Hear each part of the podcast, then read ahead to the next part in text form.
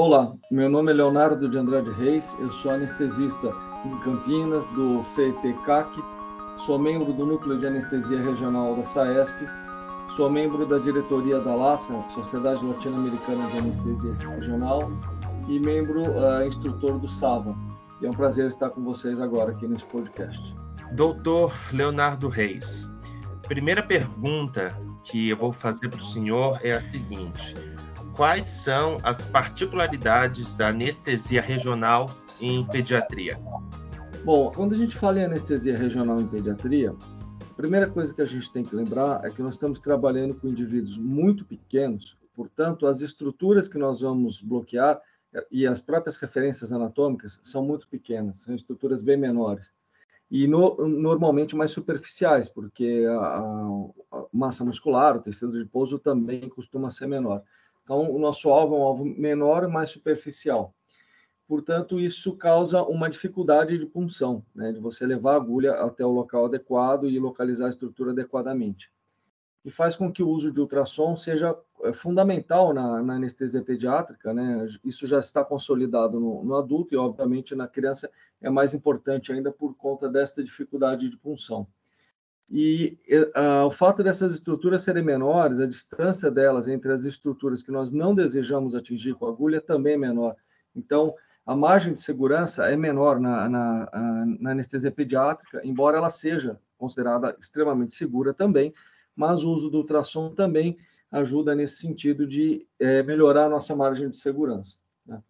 Uma outra particularidade é que as crianças lidam mal com, a, com bloqueio motor ou parestesia persistente. Então, se é uma estrutura de membro que vai ter mobilizado, talvez ele não perceba muito o bloqueio motor.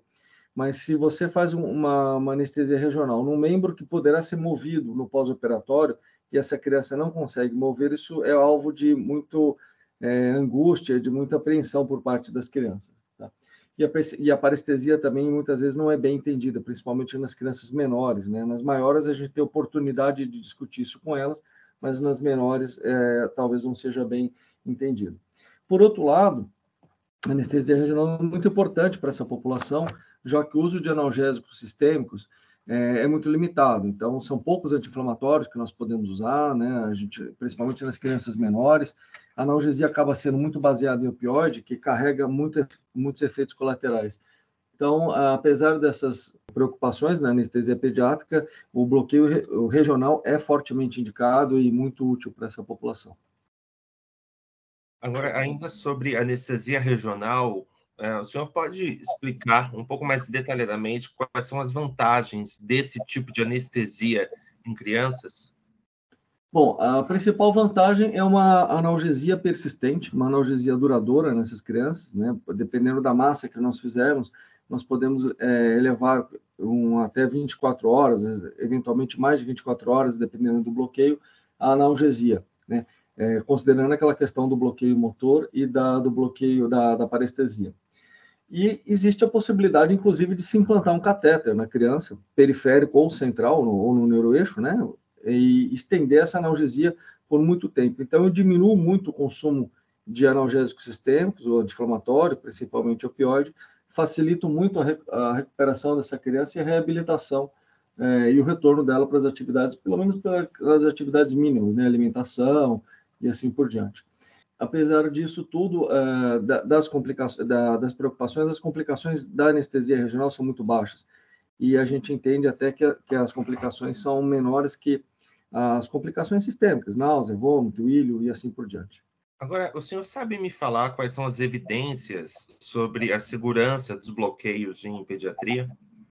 Bom, a questão de evidência de, de bloqueio em pediatria, tem uma publicação de 2018 é, que saiu no, no Current Opinion, que mostra que, primeiro, o uso de ultrassom é nível de evidência 1, né, 1B, então, porque diminui o tempo de latência, é, melhora o bloqueio cirúrgico, prolonga a analgesia, reduz a necessidade de massas de anestésico local envolvidas, então, que é um, um dos problemas, a gente tem as doses né, de, é, de anestésico local, e uh, também existe hoje já bem consolidado a questão da segurança. Tá? Isso foi até alvo de uma publicação no mesmo ano, no, do Anestesia e Analgesia, mostrando que as, as, complicações da anestesia regional pediátrica são semelhantes em incidência às do adulto. Então, aquela nossa preocupação é, em relação aos, aos alvos e assim por diante, apesar de existir, é, mostra que é o mesmo nível de segurança, obviamente realizando com ultrassom e com o indivíduo treinado. Então, é, existe bem essa, essa possibilidade. E em 2015, já, isso já havia sido é, discutido através de um database, que era o PRAN Database, é, que era o Pediatric Regional Anesthesia Database, é onde eles avaliaram então, a incidência de complicações na população pediátrica, e a principal complicação, na verdade, era falha de bloqueio, né? mas as complicações mais graves eram mais raras, e elas ocorriam principalmente nas crianças mais jovens. E também existe uma outra, um outro protocolo que avaliou a, a complicação em anestesia pediátrica, onde foram avaliadas mais de 100 mil crianças submetidas à anestesia geral, quase 30 mil crianças onde a anestesia regional foi associada à anestesia regional, e mais de mil crianças onde é, foi realizada apenas anestesia regional. E a incidência de complicações foi da casa de 0,12%, é, e era mais, é, é, seis vezes maior em bloqueios regionais, perdão, bloqueios centrais. Então, a anestesia periférica, é, o bloqueio periférico guiado por ultrassom, parece que tem um grau de segurança e, e extremamente alto e uma evidência é, muito forte para o seu uso. Ainda nesse interim de segurança, o senhor consegue me falar quais são os cuidados para a realização de anestesia regional na população pediátrica?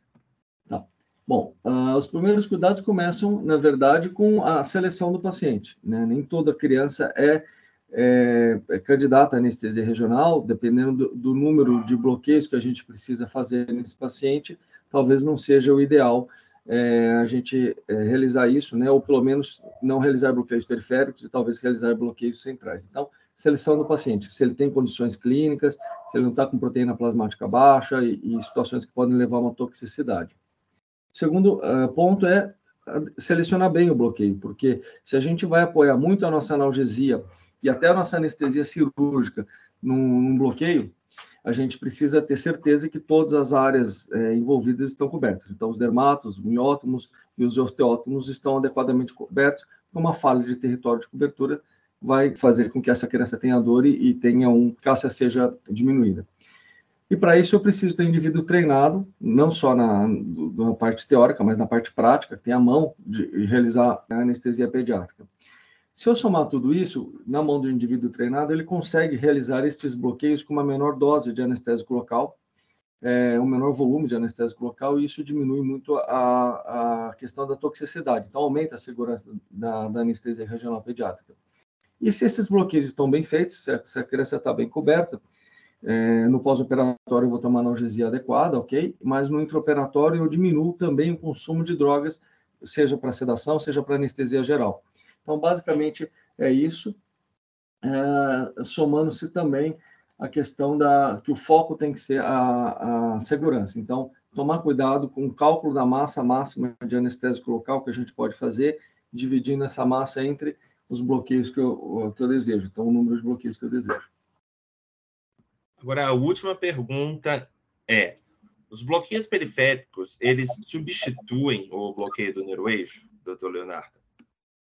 Essa é uma pergunta controversa ainda hoje na, na literatura e entre os autores, mas a gente vem tendendo hoje na, na anestesia regional caminhar cada vez mais para bloqueios periféricos.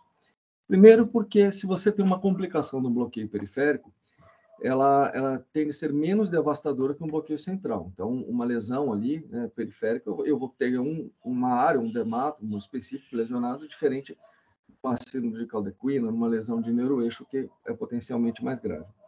Além disso, é, eu tenho uma repercussão hemodinâmica é, menor, porque eu, eu tenho, geralmente, nos bloqueios periféricos, menor interferência no, no, no simpático, então eu tenho menos incidência de hipotensão e assim por diante. Além disso, eh, eu bloqueio só aquilo que eu preciso. Então, aquela questão da recuperação da criança acaba sendo vantajosa, porque ela, eh, ela tem menos influência, é, menos áreas bloqueadas com parestesia, com alteração motor. Então, hoje a tendência é a gente caminhar cada vez mais para bloqueios periféricos, né? E, e então a gente saiu do neuroeixo, evoluiu para bloqueio de plexos, e hoje a gente fala até em bloqueios de nervos periféricos mesmo, por exemplo uma fratura do, do pé, dependendo de onde for, eu preciso bloquear só o ciático, e assim por diante. Então, é uma tendência hoje de toda anestesia regional, não só em pediatria, e essa tendência foi reforçada pela, é, pela aparecimento ou pela difusão dos catéteres periféricos, que inclusive nos possibilitam persistir com essa anestesia, com essa analgesia fora do neuroeixo. Então, até a preocupação de contaminação é menor, e na criança é menos, a preocupação com o anticoagulante é menor, porque raramente eles usam, mas também é uma, é uma questão né, a ser considerada, é, se a criança está usando anticoagulante ou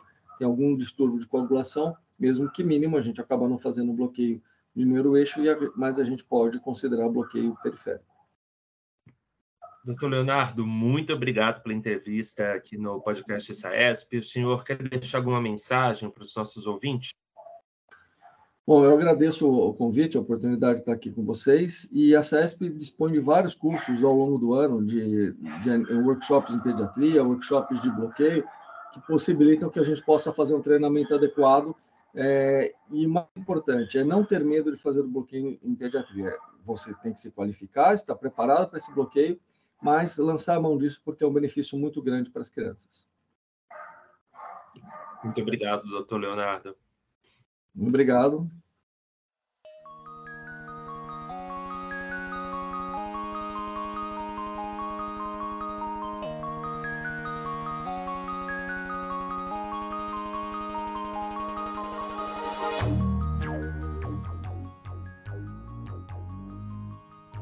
Estamos nas principais plataformas de áudio. Aproveite e siga também a SAESP em todas as redes sociais. Estamos presentes no Facebook, Twitter, LinkedIn, Instagram TikTok. Até o próximo podcast SAESP.